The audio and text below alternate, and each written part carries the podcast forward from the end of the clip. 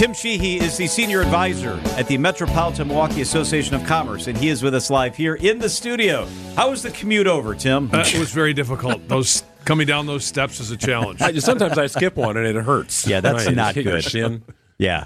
Uh, why is turning 65, Tim, one of the biggest stories of the year in the U.S.? Yeah, it's it's a big story because there are so many people turning 65. I mean, four over 4 million people turned 65 this year. So you do the math, that's 11,200 a day and it continues through 2029. So this is like the pig through the python, right? All these boomers turning 65 and moving on. And what's interesting about them is that 20% of them are working, which is double what it was 30 years ago.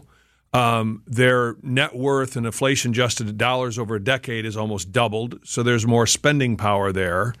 Um, and I'm not sure what's driving this because I'm not in family counseling, but the divorce rates of people over 65 are three times uh, what what they were in 1990. Wow.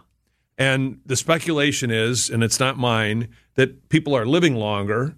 So if they're unhappy, they're not going to hang around. And I bring everything back uh, to what's in a commercial. And what do you see on commercial these days? Silver singles, you know, Yep. new new places to live for people because there's an explosion of people turning 65. And if you know they're dating or they're looking for different places to live, you've got all this, you know, all these new ways to advertise. So it's interesting you bring that up. You, you say they're 65, they're moving on, but they're not moving out, Tim, right? Th- these baby boomers are hanging on to their homes and even empty nesters, like John's an empty nester. You know, we've got two younger girls, and we're fortunate to get into the house when we did. But millennials with kids are finding it more challenging to get into those houses that might be more right sized for their family. Yeah, I think you're referring to the New York Times story that uh, took a look at um, baby boomers, and and 28 percent of them own what they call large homes with three bedrooms or Yeah. more, right? Um, and it, you look at, I think Milwaukee, we ranked 10th in the in that kind of disparity where you had like um, 29 percent, I think, of Milwaukee boomers owning a large home, but only 15 percent of millennials with kids. And again, I'm not sure I completely understand this, but part of it may be those younger families have fewer kids. So maybe they don't need the large homes. People have paid down their homes with a decent mortgage rate. They've got equity in them and they don't find another place to move. But it's a very interesting kind of cork in the bottle discussion about what happens to home these large homes owned by people who are aging in places that they don't need to be. I mean, we've talked about this before. I used to joke in our house that the dining room was shipping and receiving. We never ate dinner in there. Right. Right. Right. Well, you know, the, our, our house is the house we raised our two girls in. It's a big house. We don't need all that house. I say we should put the velvet ropes up and just mark off the rooms we don't use anymore. But we're at 2.75 on the mortgage with a lot of equity. Why, why would I give that Yeah. up? I, I, I can't find a house half that size with Yeah. a payment that's the same. And, and I think that is a big reason, maybe that that is driving this kind of cork in the bottle now. I want to ask you about a statement you made that was very interesting that 20% of those over 65 are still working. Is that because they're living longer and they need the money? Is that because they want to support the lifestyle and they're healthy and they're traveling? Why are 20% still working? So I think it's a really good question, and I think it's a combination of people living longer and needing the income. And then I, I think of because Toby Keith passed away, I think of the Toby Keith song "Old Man." Right when you look out the window, don't let the old man in.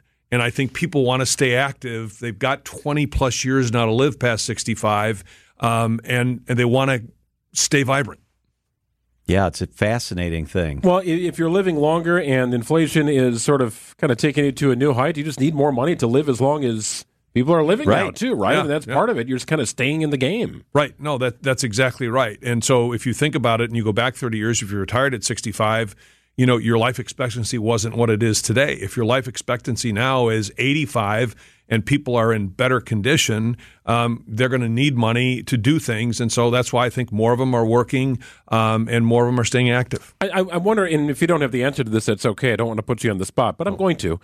Where are those jobs, right? I mean, there's there's 65 and still wanting to do a little something, right? So you have a little job at Home Depot, maybe at a golf course. But are these white collar jobs too that people are holding on to for longer than most? You know, I, I think they're white. I mean, certainly jobs that require a lot of physical activity are probably challenging to hold on to after 65, but there are some of those uh, that are staying, I would say, on the plant floor. You've got seasoned people with lots of experience. You have a lot of part-time gigs that you can do now, and you have a lot of white-collar jobs where, where people are are hanging around. I'm, i mean, I guess I fit in that category. I turned 65 this year. I, I have no. I'm, I'm retired from the chamber, but I'm not going to retire. I'll keep working. Tim Sheehy is with us. Tim, downtown Milwaukee transforming itself as a place to live. What's happening downtown and why? Yeah, you know, I, I, looked at the five largest apartment projects coming online, and if you combine them, it would be a 156 story tower with almost 1,600 new apartments. Um, wow. 333 on the river, the Couture. There's a project going up right next to the Performing Arts Center on the river there. And I think it's stunning to me to see all this new apartment uh, living coming online, and it bodes well for the city because people that live here are going to be active 24 7.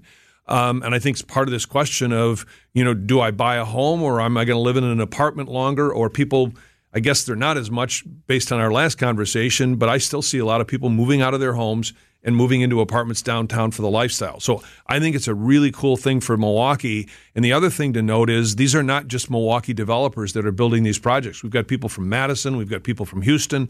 So they're obviously coming in here as an investment because they see Milwaukee as a great place to build a very significant, expensive apartment building. It seemed like the players, and I'm going back 20 years when I was looking at making a decision to live downtown, there weren't a lot of players in the game. There were a lot of opportunities, but it seemed like out of state or out of town investors maybe got in first and then maybe some of those in-state investors they kind of doubled down on their investments, and then others started to see what was going on, and now you've got this sort of robust development here in downtown Milwaukee. You, you, do, and one project's success just wets the whistle for the next one.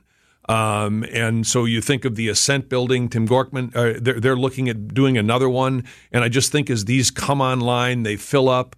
Uh, they just add the interest to the next person coming in who said, I, I can make a go of this, doing it. Tim Sheehy with us. We Energies is going to spend $23 billion over the next five years on power generation. That's a big number. It's a huge number. And part of what's driving this is We Energies, along with other a lot of other utilities, want to get to 100% renewable. And obviously, they're not going to get there really quick, but We Energies' goal is to have 80% of their um, generation capacity renewable by 2030. And so they're taking off the Oak Creek Power Plant is coming off, which is a huge producer of power, and they're putting replacing that with natural gas. Um, and a lot of this is being done because if you go renewable, think about wind um, and solar, you can't always count on it. So you need these um, transferable sources of energy that burn cleaner than coal uh, to allow us to have the reliability and meet the surge in demand when winter energy isn't there. Exciting news with uh, the announcement of Top Chef. Its debut in March. This, of course, already taped. It's already kind of done. Madison, Milwaukee were the showcase hubs for that. I imagine we're going to see some Wisconsin staples throughout that entire broadcast, but exciting to think about coming in March. Yeah, and, and really kudos, hats off to Paul Bartolotta, who's been driving this for years to try to get the show here. And it's not just about him and his restaurants. There are a lot of great restaurants here that are going to be showcased.